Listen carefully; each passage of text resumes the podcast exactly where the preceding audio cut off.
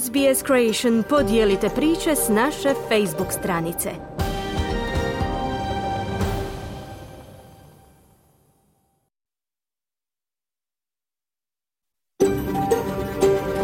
SBS, a world of difference. You're with SBS Croatian on mobile, online, and on radio. Vi ste uz SBS Creation na svojim mobilnim uređajima na internetu i radiju. SBS odaje priznanje tradicionalnim vlasnicima zemlje s koje danas emitiramo program na hrvatskom jeziku. Ovim izražavamo poštovanje prema narodu Vurunđer i Vojvurung, pripadnicima nacije Kulin i njihovim bivšim i sadašnjim starješinama. Također odajemo priznanje tradicionalnim vlasnicima zemlje svih aboriđinskih naroda i naroda s otoka u Toresovom tjesnacu, na čijoj zemlji slušate naš program. Dobar dan i dobrodošli u program SBS-a na Hrvatskom. Četvrtak je 21. prosinca, ja sam Mirna Primorac. Budite s nama do 12 sati i poslušajte vijesti aktualne teme iz Australije, Hrvatske i ostatka svijeta. Danas govorimo o velikom broju poginulih u prometnim nesrećama ove godine u Australiji. A počinjemo i s blagdanskim temama. Kako u svoje jelovnike uključiti i autohtone australske okuse, te kako utjecati na zabrinjavajuću količinu otpada tijekom božićnog razdoblja. O ovim temama govorimo nakon vijesti iz Hrvatske. Izdvajamo saborsku raspravu o novom ministru zdravstva, te osvrt na najveće uspjehe hrvatskih sportaša u 2023. godini. Na samom početku vijesti iz Australije i svijeta. Slušajte nas.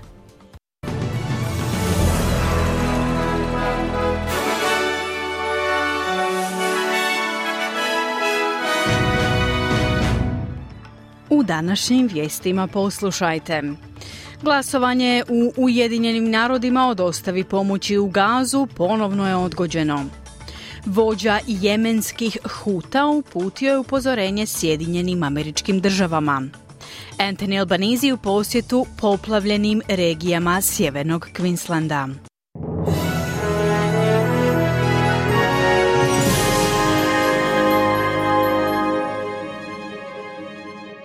Slušate vijesti radija SBS na hrvatskom jeziku, ja sam Mirna Primorac. Započinjemo vijestima iz svijeta.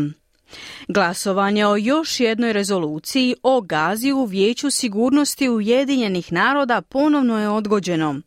Oni koji podržavaju rezoluciju nastoje izbjeći još jedan veto od strane Sjedinjenih američkih država.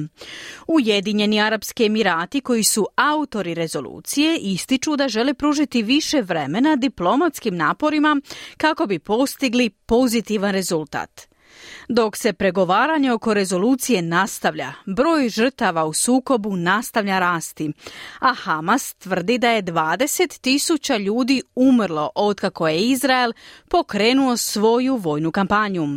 Najmanje pet osoba poginulo je, a deseti su ozlijeđeni u napadu koji je pogodio tri kuće i džamiju u južnom dijelu Gaze u gradu Rafi. Čelnik Hamasa stigao je u Kairo radi razgovora o novom primirju, dok izraelski premijer i dalje ističe da će Izrael nastaviti svoju kampanju sve dok Hamas ne bude eliminiran. אנחנו ממשיכים במלחמה עד הסוף. היא תימשך עד לחיסול החמאס. Nastavljamo rat do kraja. Trajat će sve dok Hamas ne bude eliminiran. Do pobjede. Oni koji misle da ćemo stati nisu realni. Nećemo se prestati boriti dok ne postignemo sve ciljeve koje smo postavili. Eliminacija Hamasa, oslobađanje naših talaca i uklanjanje prijetnje iz gaze.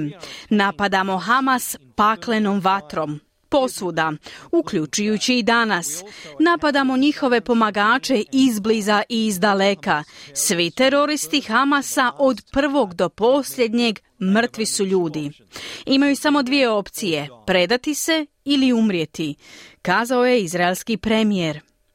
Čelnik jemenskih huta upozorio je da će napasti američke ratne brodove ukoliko njih budu napadale snage Sjedinjenih američkih država.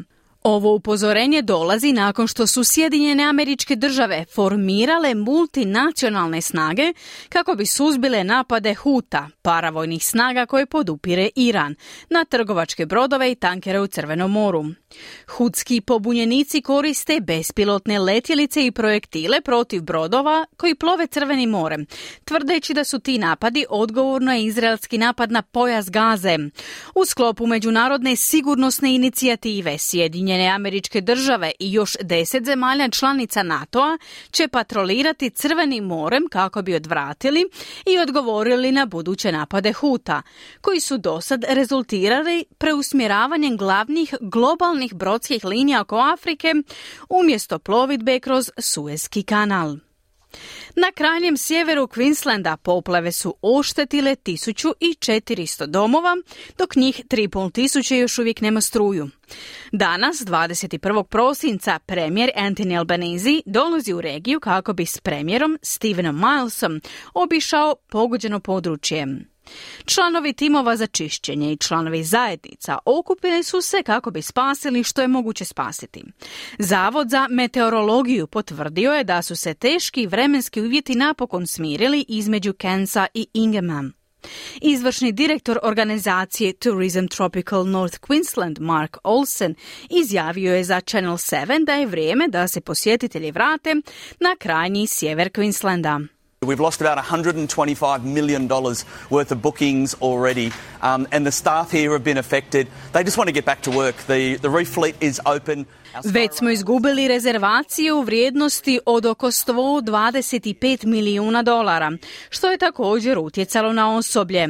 Oni jednostavno žele ponovno početi raditi. Flota velikog koralnog grebena je otvorena. Naš Sky Rail je u funkciji. Sve naše atrakcije ponovno su otvorene. Ali posjetitelji nisu tu, a za sada nam je zaista potrebna podrška. Veliki broj ljudi iz Australije i svijeta nudi pomoć i pitaju se što mogu učiniti učiniti? Rezervirajte. Ako već imate rezervaciju, zadržite ju. Vratite se u Keynes i na veliki koralni greben, kazao Olsen. Liberalna zastupnica Jacinta Price kritizirala je premijera Anthony Albanizija ističući da mora pažljivije upravljati novcem poreznih obveznika.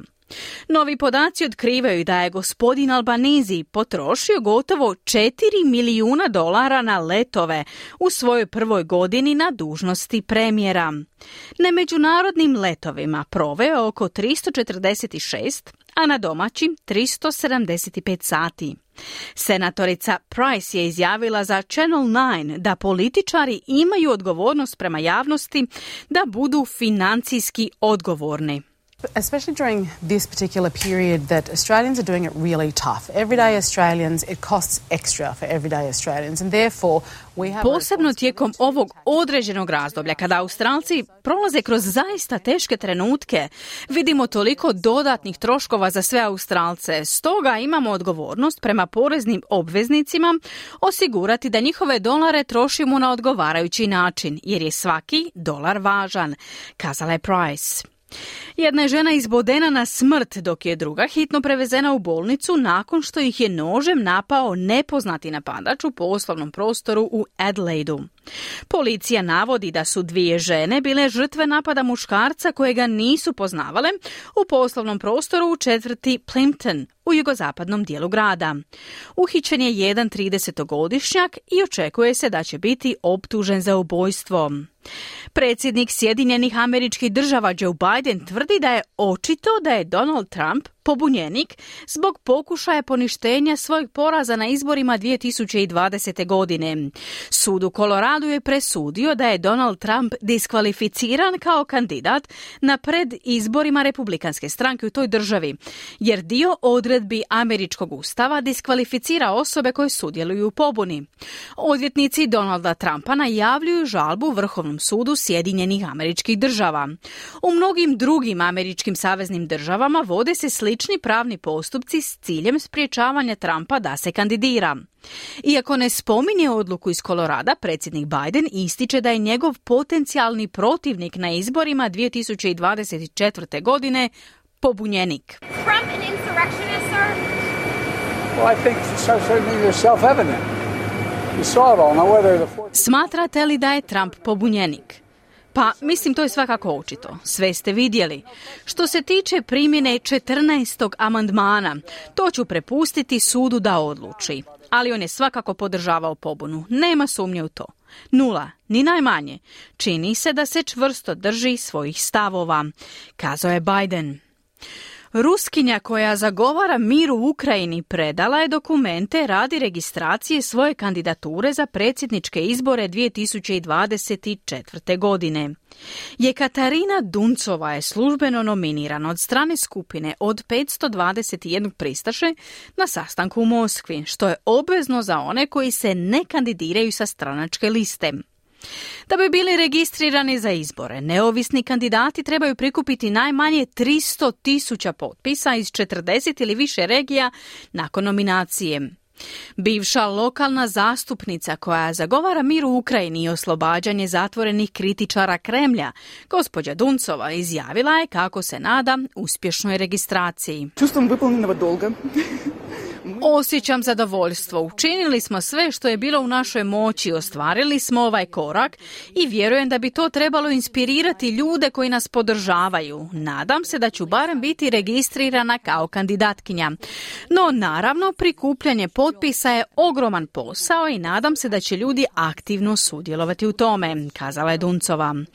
Ruski čelnik Vladimir Putin nominiran je za svoj peti mandat s njegovim ponovnim izborom gotovo zajamčenim nakon 24 godine na vlasti čvrste kontrole nad ruskim političkim sustavom.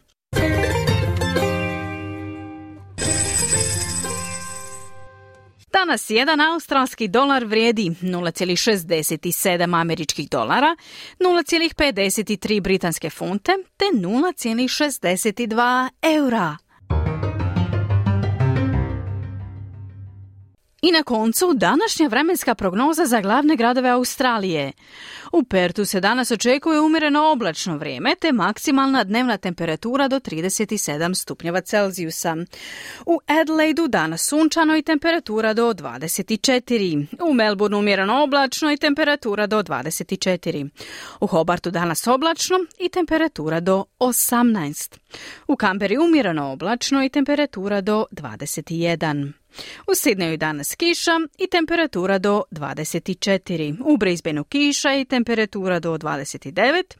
I u Darwinu se danas očekuje kiša te moguće razvijanje i nevremena te maksimalna dnevna temperatura do 35 stupnjeva Celzijusa.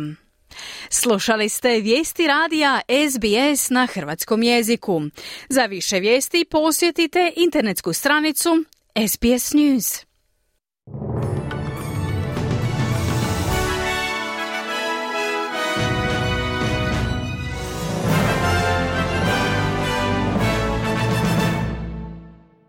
SBS na hrvatskom, ja sam Mirna Primorac. Slijede vijesti iz Hrvatske. Sabor potvrdio varaždinskog odvjetnika i šefa lokalnog HDZ-a Damira Habijana za novog ministra gospodarstva i održivog razvoja.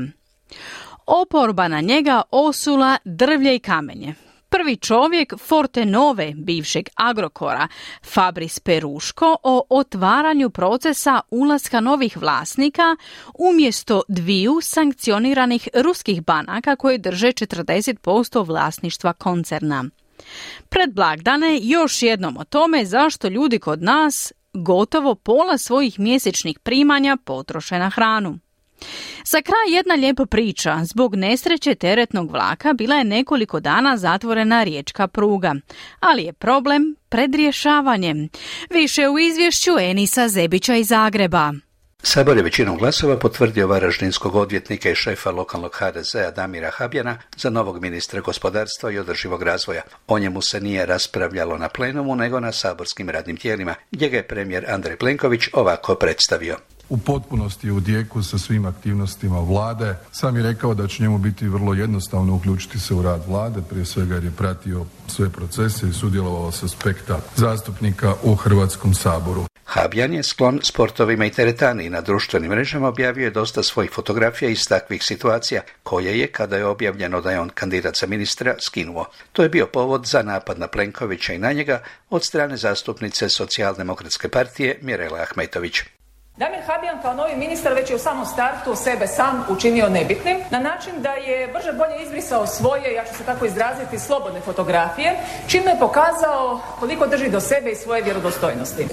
Sa drugim argumentima protiv Plenkovićevog izbora Marija Selak Raspudić iz Mosta. Kriteriji za izbor ministra gospodarstva HDZ-a su sljedeći. Hm, kolega Habijan je zdrav.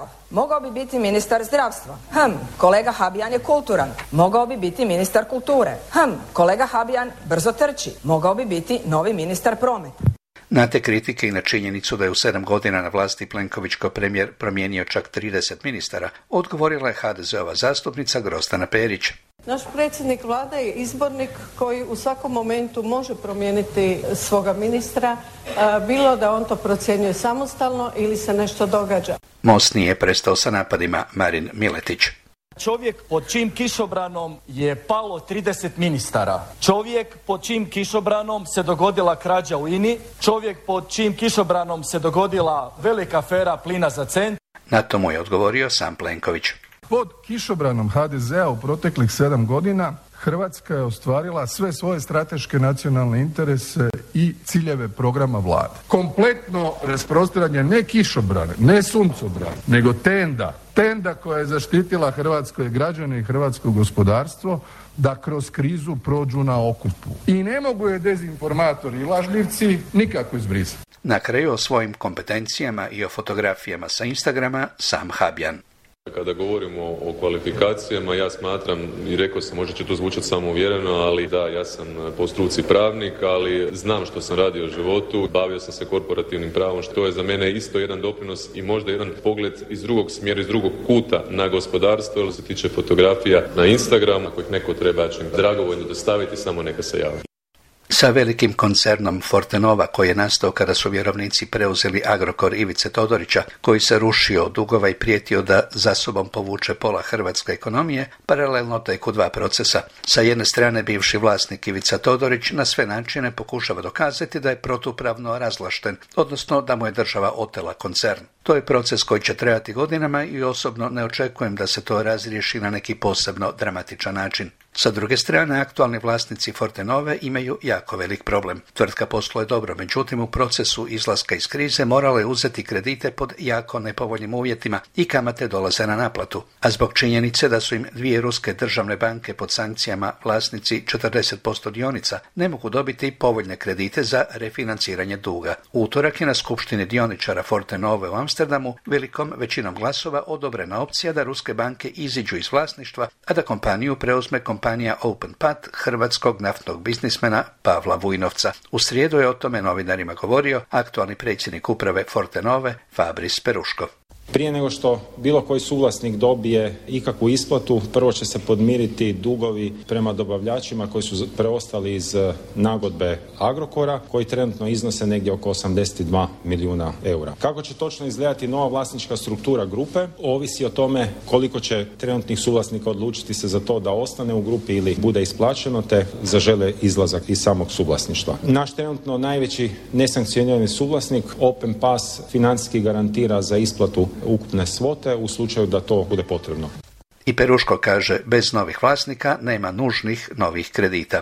Naše dosadašnje operativno i financijsko restrukturiranje grupe dovelo do toga da je grupa financijski danas stabilna, ali joj je zbog prisustva sankcioniranih suvlasnika onemogućeno dugoročno refinancirati grupu i vjerujemo da ćemo tada u novim okolnostima uspješno refinancirati grupu u drugoj polovici sljedeće godine.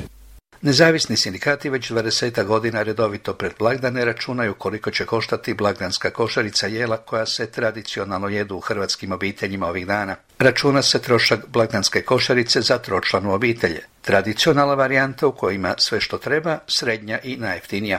Prema prošloj godini tradicionalna je skuplja 21%, srednja 15% i najjeftinija 9%. Košarica obuhvaća Badnjak, Božić, blagdan Svetoga Stjepana, Staru i Novu godinu. A predsjednik nezavisnih hrvatskih sindikata Krešimi Sever kaže kako nikada do sada nije bilo ovoliko skupa. Bakalar plaćamo najskuplje u Europi, čak i zemlje koje su znatno dalje nego mi od Norveške imaju jeftiniji bakalar nego mi, kazuje Sever. A o samoj košarici kaže. Ona najskuplja, jedina u duhu tradicije, iznosi 417 eura. Srednja košarica, ona je na razini 176 eura. Ona najskromnija koja doista je ono dno dna, što bismo rekli, po samoj mogućnosti obilježavanja, ona je završila negdje na 98 eura. Mimo toga što svi mi računamo i pratimo svoje izdatke i užasavamo se kako sve svakodnevno poskupljuje, Sever je predstavio i najnoviju analizu porezne uprave koja potvrđuje naš individualni dojam. Pokazala je da su u prvih 14 dana ovoga mjeseca po broju računa koji su fiskalizirani ljudi zapravo potrošili negdje 3% više računa. Međutim, potrošili su istovremeno 19% više novaca nego li prošle godine. To najbolje pokazuje koliko su cijene rasle.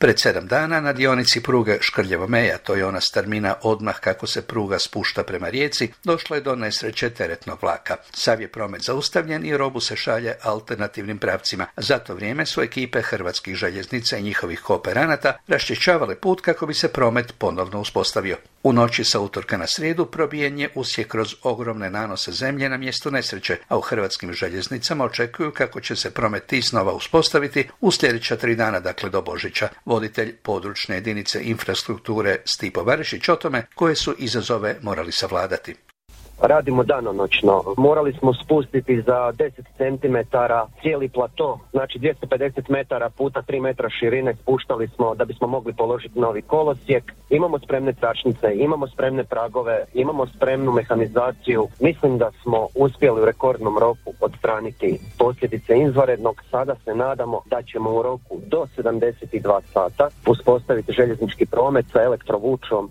na pruzi Zagreb-Rijeka.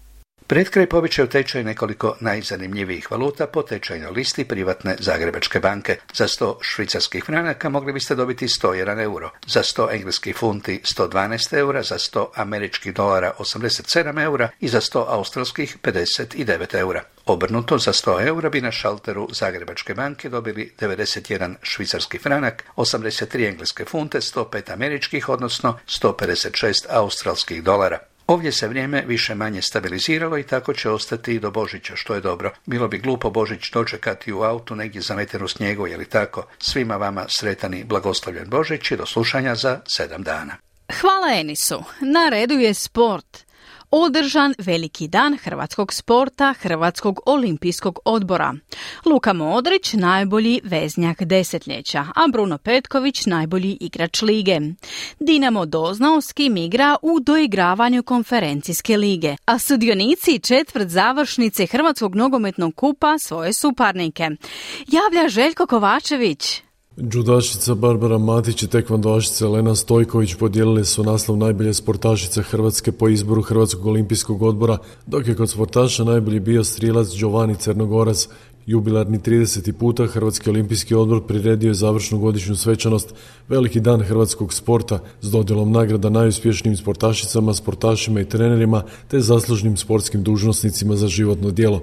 Svjetska prvakinja u tekvando u kategoriji do 46 kg Lena Stojković i osvojačica svjetske europske bronce u kategoriji do 70 kg Đudašica Barbara Matić. Ponosna sam evo što sam drugu godinu za redom na ovoj pozornici i drago mi je da sam uspjela povezati tih pet uzastopnih zlata na svjetskim europskim natjecanjima. Mislim da je ovo druga godina za redom i da je to dokaz da se dobro radi. E, ovo mi je prva godina da sam uspjela spojiti i svjetsku i europsku medalju, tako da je to stvarno meni velik rezultat. Godinu je rezultatski obilježio svjetski i europski prvak u gađanju letećih meta trap Giovanni Crnogoras. Svjetsko zlato, ovo zlato mi je falilo u mojoj kolekciji. Nakon mjesec dana došlo i europsko zlato, tako da ono, bolje toga nije moglo. Naslov najuspješnije muške sportske ekipe drugu godinu zaredom ponijela je Hrvatska nogometna reprezentacija. Najuspješnija ženska ekipa dolazi iz karatea Seada Bičirović, Lucija Lesjak, Lea Vukoja i Nikolina Golomboš. Osvojačice su europskog srebra i svjetske bronce. Kapetan Hrvatske nogometne reprezentacije 38-godišnji Luka Modrić primio u Madridu nagradu sportskih novinara AS za postignuća ostvarena tijekom proteklih 10 godina. Modrić je osvojio 23 trofeja od kada je došao u Real Madrid u ljeto 2012. godine. Na pitanje ostajali u Realu jer mu za šest mjeseci ističe ugovor, rekao je kako je koncentriran na sadašnjost, a da ćemo vidjeti što će donijeti budućnost. Nogometaši Dinama igraće u doigravanju konferencijske lige sa španjolskim Betisom, odlučuje ždrijeb Unionu. Trener Sergej Akirović. Pa jedan od najtežih protivnika kojeg smo mogli dobiti, mada ni ostali nisu protivnici za baciti. Dobro se spremiti i pokušati sve napraviti da, pošto prvo igramo u gostima, da imamo povoljan rezultat za uzvrat kako bi mogli napraviti sve da, da ih pokušamo eliminirati. Napadaš Zagrebačkog Dinama Bruno Petković najbolje nogometaš godine u izboru kapetani biraju koje je te portal proveo među nogometnim kapetanima 21. godinu za redom. Petković. Igranje u Dinamu uvijek nosilo svojevrsni pritisak i to je, to je normalno i jako velika su očekivanja i, kad se desi jedna sezona u kojoj nisi baš e, kojoj nisi na čelu, kojoj zaostaješ, trebaš hvatati protivnika sigurno da jedna od težih, a ako ne možda i najteža što se, što se tiče HNL-a. Nogometaši Dinama igraće u četvrtfinalu Hrvatskog kupa protiv Gorice, dok branitelj naslova Hajduk u Splitu dočekuje Varaždin,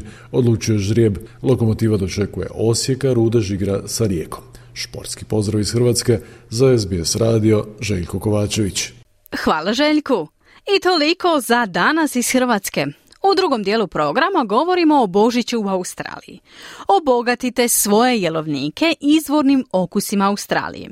Razmišljajte kako da obilje za stolom i u poklonima ne postane veliko opterećenje na odlagalištima otpada.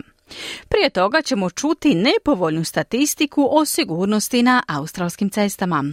Slušajte nas! Vi ste uz SBS na hrvatskom jeziku, ja sam Mirna Primorac. Nedavno objavljeni podaci Australskog automobilskog saveza pokazuju da je 2023. godina bila najsmrtonosnija godina na australskim prometnicama u posljednjih pola desetljeća. Iz Savezne policije stoga pozivaju Australce na poseban oprez tijekom božićnog razdoblja.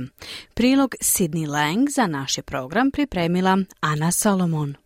I za nas je smrtonosan tjedan na prometnicama Novog Južnog Walesa u kojemu je osmero ljudi smrtno stradalo. Tamošnji premijer Chris Minns je kazao da ne žele vidjeti povećanje tog broja.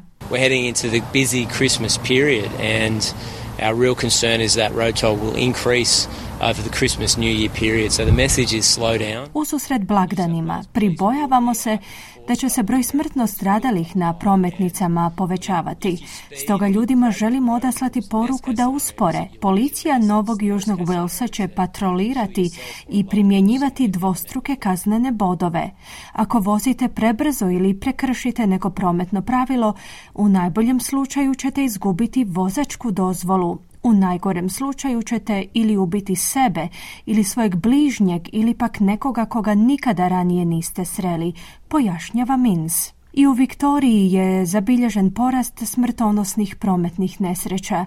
Direktorica Viktorijskog povjerenstva za prometne nesreće Tracy Slater je kazala da je stopa smrtno stradalih na viktorijskim prometnicama ove godine najviša od 2008. Well, we are seeing some unusual numbers in that overall situation this year, and one of them is is that we're seeing that death Ove godine primjećujemo neke neobične brojke. Stradavanja na regionalnim prometnicama i dalje predstavljaju veliki izazov. Broj poginulih s ove godine zapravo povećao za više od 30%. Jednako tako smo u ovoj godini primijetili neobičan porast nesreća u kojima sudjeluje više vozila.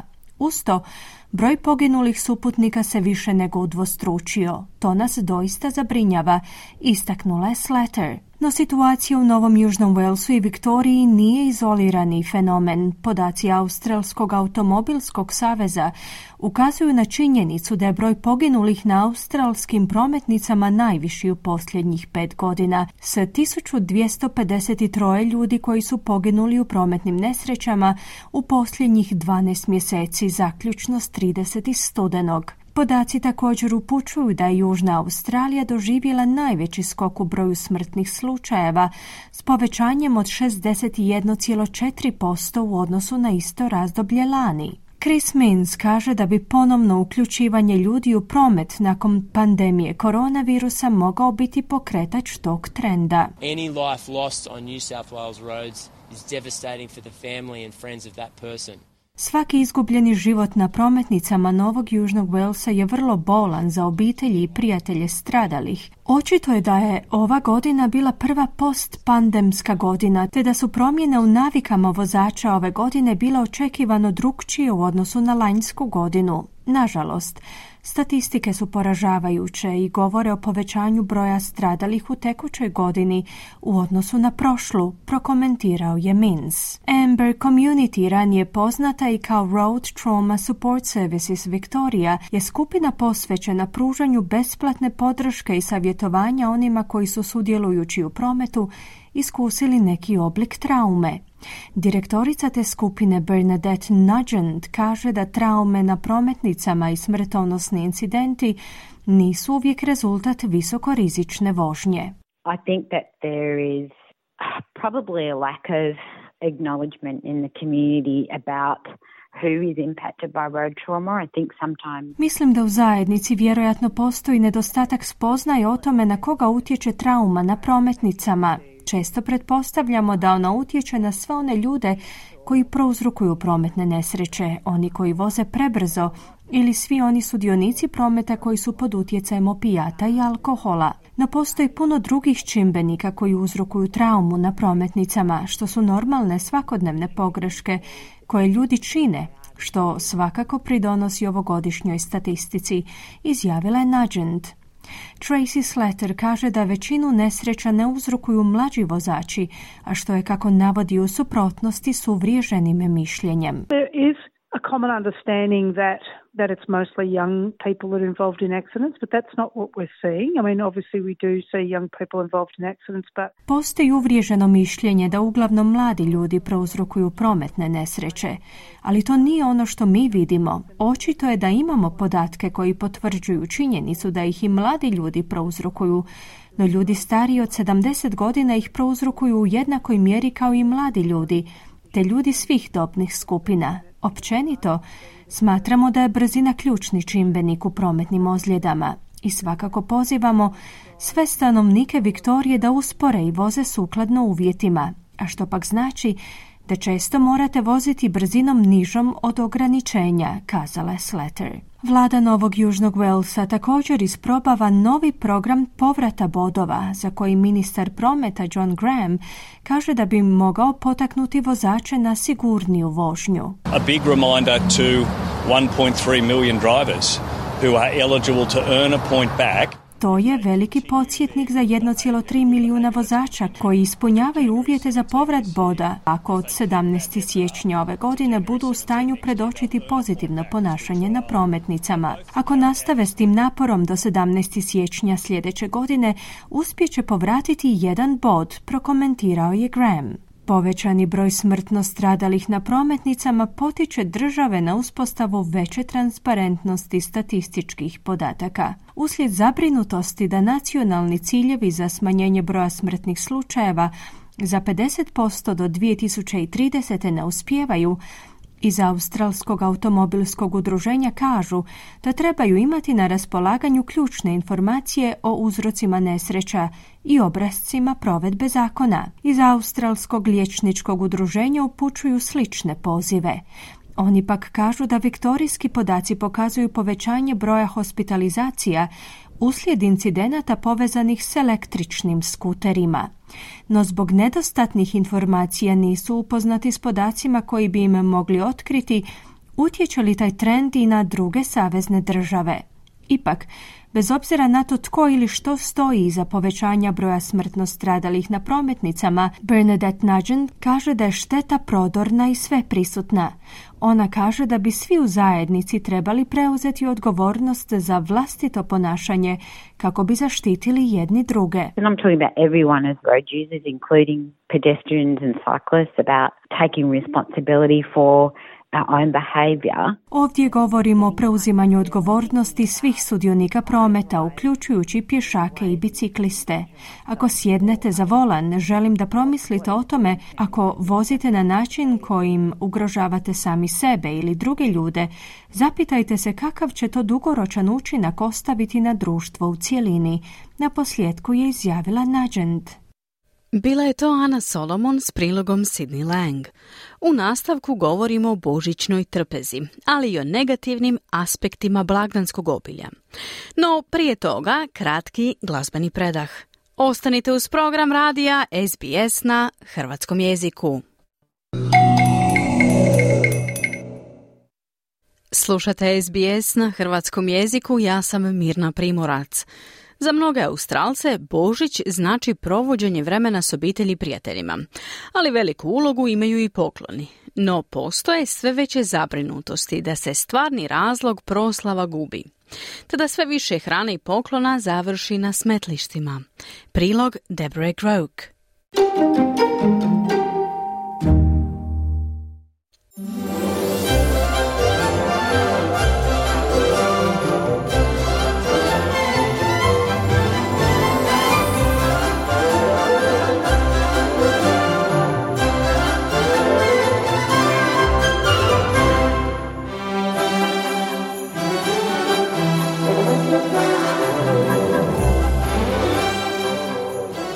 Mnoge je Božić najljepše doba godine, no za druge je vrijeme da budu iskreni o pravom značenju Božića.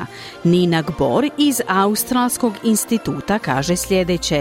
Some environmentalists say that Christmas is the greatest annual environmental disaster because you have a hit for like, you know, a few weeks where our consumption rates are through the roof. Neki ekolozi tvrde da je Božić najveća godišnja ekološka katastrofa, jer vidimo značajan porast potrošnje tijekom nekoliko tjedana, kazala je Gbor. Australski institut objavio je istraživanje blagdana koje mjeri količinu otpada počevši od darova. Gift giving is a long-standing Christmas tradition and it's, it's beautiful, it's wonderful. However, you know, our research shows that approximately, you know, Darivanje je dugogodišnja božićna tradicija, prekrasna i divna. Međutim, naše istraživanje pokazuje da otprilike 3 od 10, to je oko 30%, 6,1 milijun odraslih osoba očekuje da će ove godine dobiti božićne darove koje nikada neće koristiti ili nositi. Financijski gledano to iznosi oko 921 milijun dolara, kazala je. No nije riječ samo o poklonima. Istraživanje organizacije Care Australia sugerira da će Australci ove godine potrošiti više od 150 tisuća kilometara papira za zamatanje. Dovoljno da se zemlja omota oko ekvatora gotovo četiri puta. Organizacija Održivost Viktorija tvrdi da bacanje hrane uzrokuje oko 15% svih neenergetskih emisija stakleničkih plinova u Viktoriji, a hrana je obično u središtu božićnih okupljanja. Menadžerica za održivost u organizaciji Oz Harvest je Ruby Wake izjavila je sljedeće. The numbers are staggering. We waste 7.6 million tons of food Brojke su poražavajuće. Svake godine u Australiji bacimo 7,6 milijuna tona hrane, a 2,5 milijuna tona dolazi iz naših domova. Te su brojke zaista ogromne, ali zapravo rastu 30% više tijekom blagdanske sezone, kazala je Wake. Matt Geneve kaže da postoje načini da se smanji višak prije nego što do njega dođe. We should definitely be thinking about what we're going to be left with uh, on Christmas Day. Definitivno bismo trebali razmišljati što ćemo imati za Božić. Mnogi papiri za zamatanje koji privlače ljude i ako su sjajni ili imaju šljokice, općenito se ne mogu reciklirati ili se ne mogu lako reciklirati, kazao je Geneve. Oz Harvest ima nekoliko ideja o smanjenju bacanja hrane za Božić.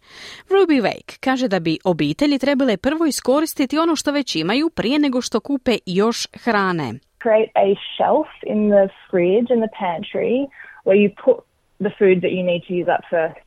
You put it there, and we have a really handy tool to help with this. It's called our Use It Up tape. Napravite policu u hladnjaku ili smočnici gdje ćete stavljati hranu koju prvo trebate potrošiti. Stavite je tamo. A mi imamo stvarno praktičan alat koji vam u tome pomaže. Zove se Use It Up traka. To je papirna traka, jarko žute boje. Koristite da označite police ili stavite na posuđe. I to djeluje stvarno kao koristan vizualni alat za cijelo kućanstvo, dodala je Wake. Unatoč utjecaju na okoliš koji Božić može imati, mnogi zagovornici se nadaju da će Božić ostati radosan blagdan za mnoge Australce. I think Christmas is there to be a time of celebration. It's a time where you've got lots of colour and lots of light Mislim da Božić treba biti vrijeme slavlja. To je vrijeme kada imamo jako puno boja, svjetla i radosti. I svakako ne mislim da bismo odjednom trebali odbaciti sve te stvari zauvijek. Mislim da je važno samo biti pametan i razmišljati o svom utjecaju na okoliš tijekom Božića, kazao je Matt Geneve.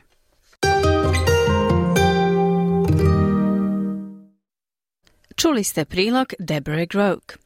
I dalje govorimo o Božiću. Kako za stolom unijeti dašak autohtonih australskih okusa. Nije riječ samo o hrani, to je proslava živopisne kulturne baštine Australije. Razgovori o porijeklovih sastojaka snažni su načini poštovanja i prihvaćanja bogatstva australske tradicije. Prilog Jumi Oba.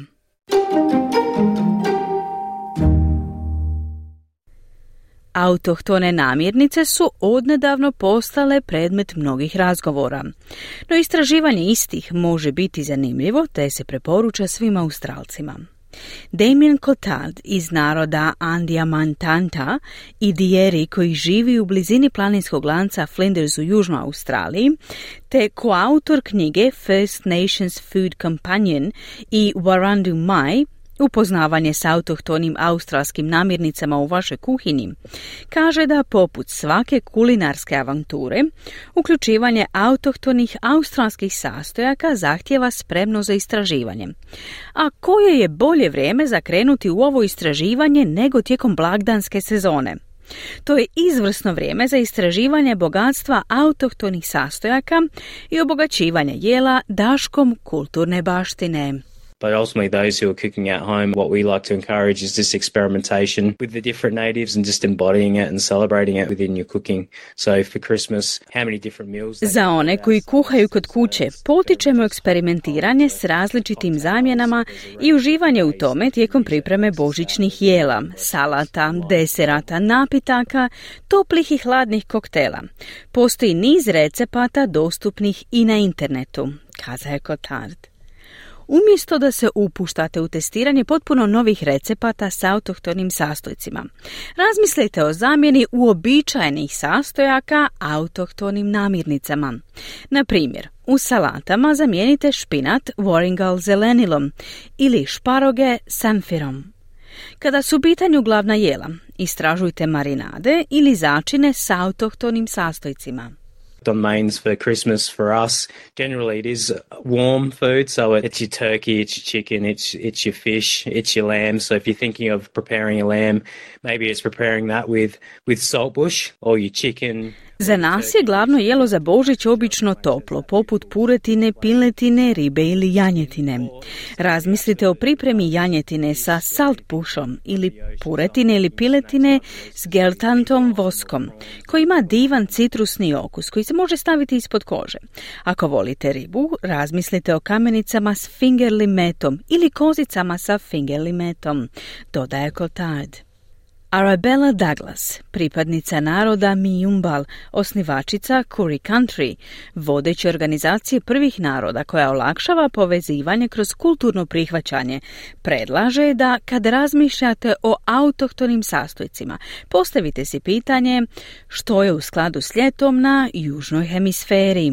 So if anyone wants to say to me what is a native or a traditional Christmas from a First Nations perspective, that is nothing more than asking what is an ecological reality for this continent in the season of December and that is Ljetno vrijeme odgovara svježoj hrani, morskim plodovima i laganoj prehrani, sve prirodno i autohtono.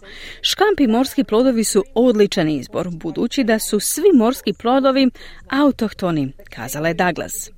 Škampe i rakovine izostavni su za obitelj Douglas, a trik je u pripremi umaka koji ide uz njih, ističe ona, naglašavajući važnost pripreme dodatnih umaka kako bi se obogatio doživljaj. We're a common family in the sense that we do all the range of things like fish, seafood, meats, all on the same day. Mi smo obična obitelj koja jede različite stvari poput ribe, morskih plodova i mesa, sve u istom danu, ali trudimo se zamijeniti ključne sastojke autohtonim alternativama kad god je to moguće, dodala je Douglas. Pavlove imaju poseban značaj tijekom australske blagdanske sezone, ali su idealne za integraciju autohtonih sastojaka. Everyone loves a pavlova. We've got strawberry gum pavlova. The cream is infused with um, wattle seed. So once again, you've got two native ingredients straight off the bat there. You know what Svi vole pavlovu, a mi imamo pavlovu s jagodama i vrhnjem u kojemu su sjemenke određene vrste mimoze.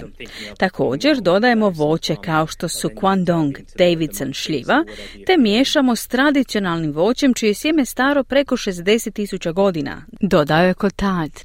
I zapamti Zapamtite, napici, bili topli ili hladni, pružaju jednostavnu, ali impresivnu priliku da predstavite autohtone okuse svojim gostima. Finger lime i Davidson šljive mogu se savršeno uklopiti u gazirane napitke i koktele, dok je limun mirta tražen dodatak napicima na bazi tonika. Kada koristite autohtone sastojke, važno je razmatrati i razgovarati o njihovom podrijetlu. To nam omogućuje da cijenimo i priznajemo bogatstvo kulturne raznolikosti Australije. Slavljenje i razumijevanje korijena ovih sastojaka značajan je način odavanja počasti kulturnoj baštini Australije.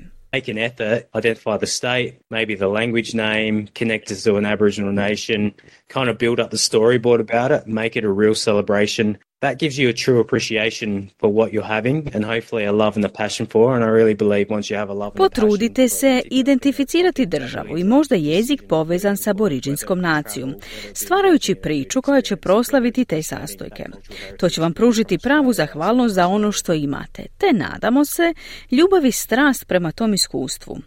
Vjerujem da kada razvijete ljubav i strast prema određenoj stvari ili temi, to će zaista utjecati na vaše buduće odluke.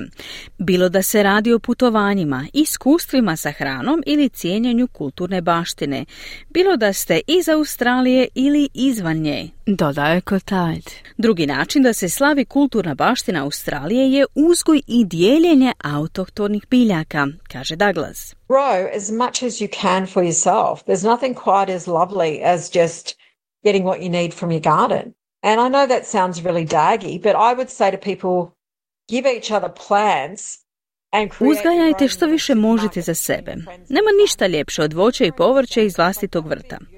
Iako to može zvučati jednostavno, potičem ljude da si međusobno poklanjaju biljke, stvarajući vlastite male trampe između prijatelja i obitelji. Na taj način stvarate vlastitu razminu, što bi bio prekrasan božićni dar, jer odustajanjem od velikih trgovačkih lanaca zaista otkrivate čari zajednice, dodala je Douglas. Prigrlite i proslavite bogatu kulturnu baštinu Australije ove blagdanske sezone, uključivanjem subtilnih prilagodbi u svoje tradicionalna blagdanska jela. Ove jednostavne promjene obećavaju pružiti jedinstveno iskustvo, dodajući dozu poštovanja prema autohtonim namirnicama tijekom vaših blagdanskih proslava.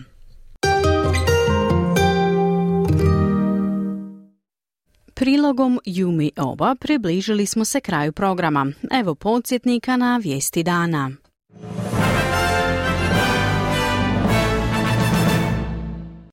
Glasovanje u UN-u o dostavi pomoći u gazu ponovno je odgođeno. Vođa jemenskih huta uputio je upozorenje Sjedinjenim državama. Anthony Albanese u posjetu poplavljenim regijama Sjevernog Queenslanda. Hrvatski sabor potvrdio varaždinskog odvjetnika i šefa lokalnog HDZ-a Damira Habijana za novog ministra gospodarstva i održivog razvoja.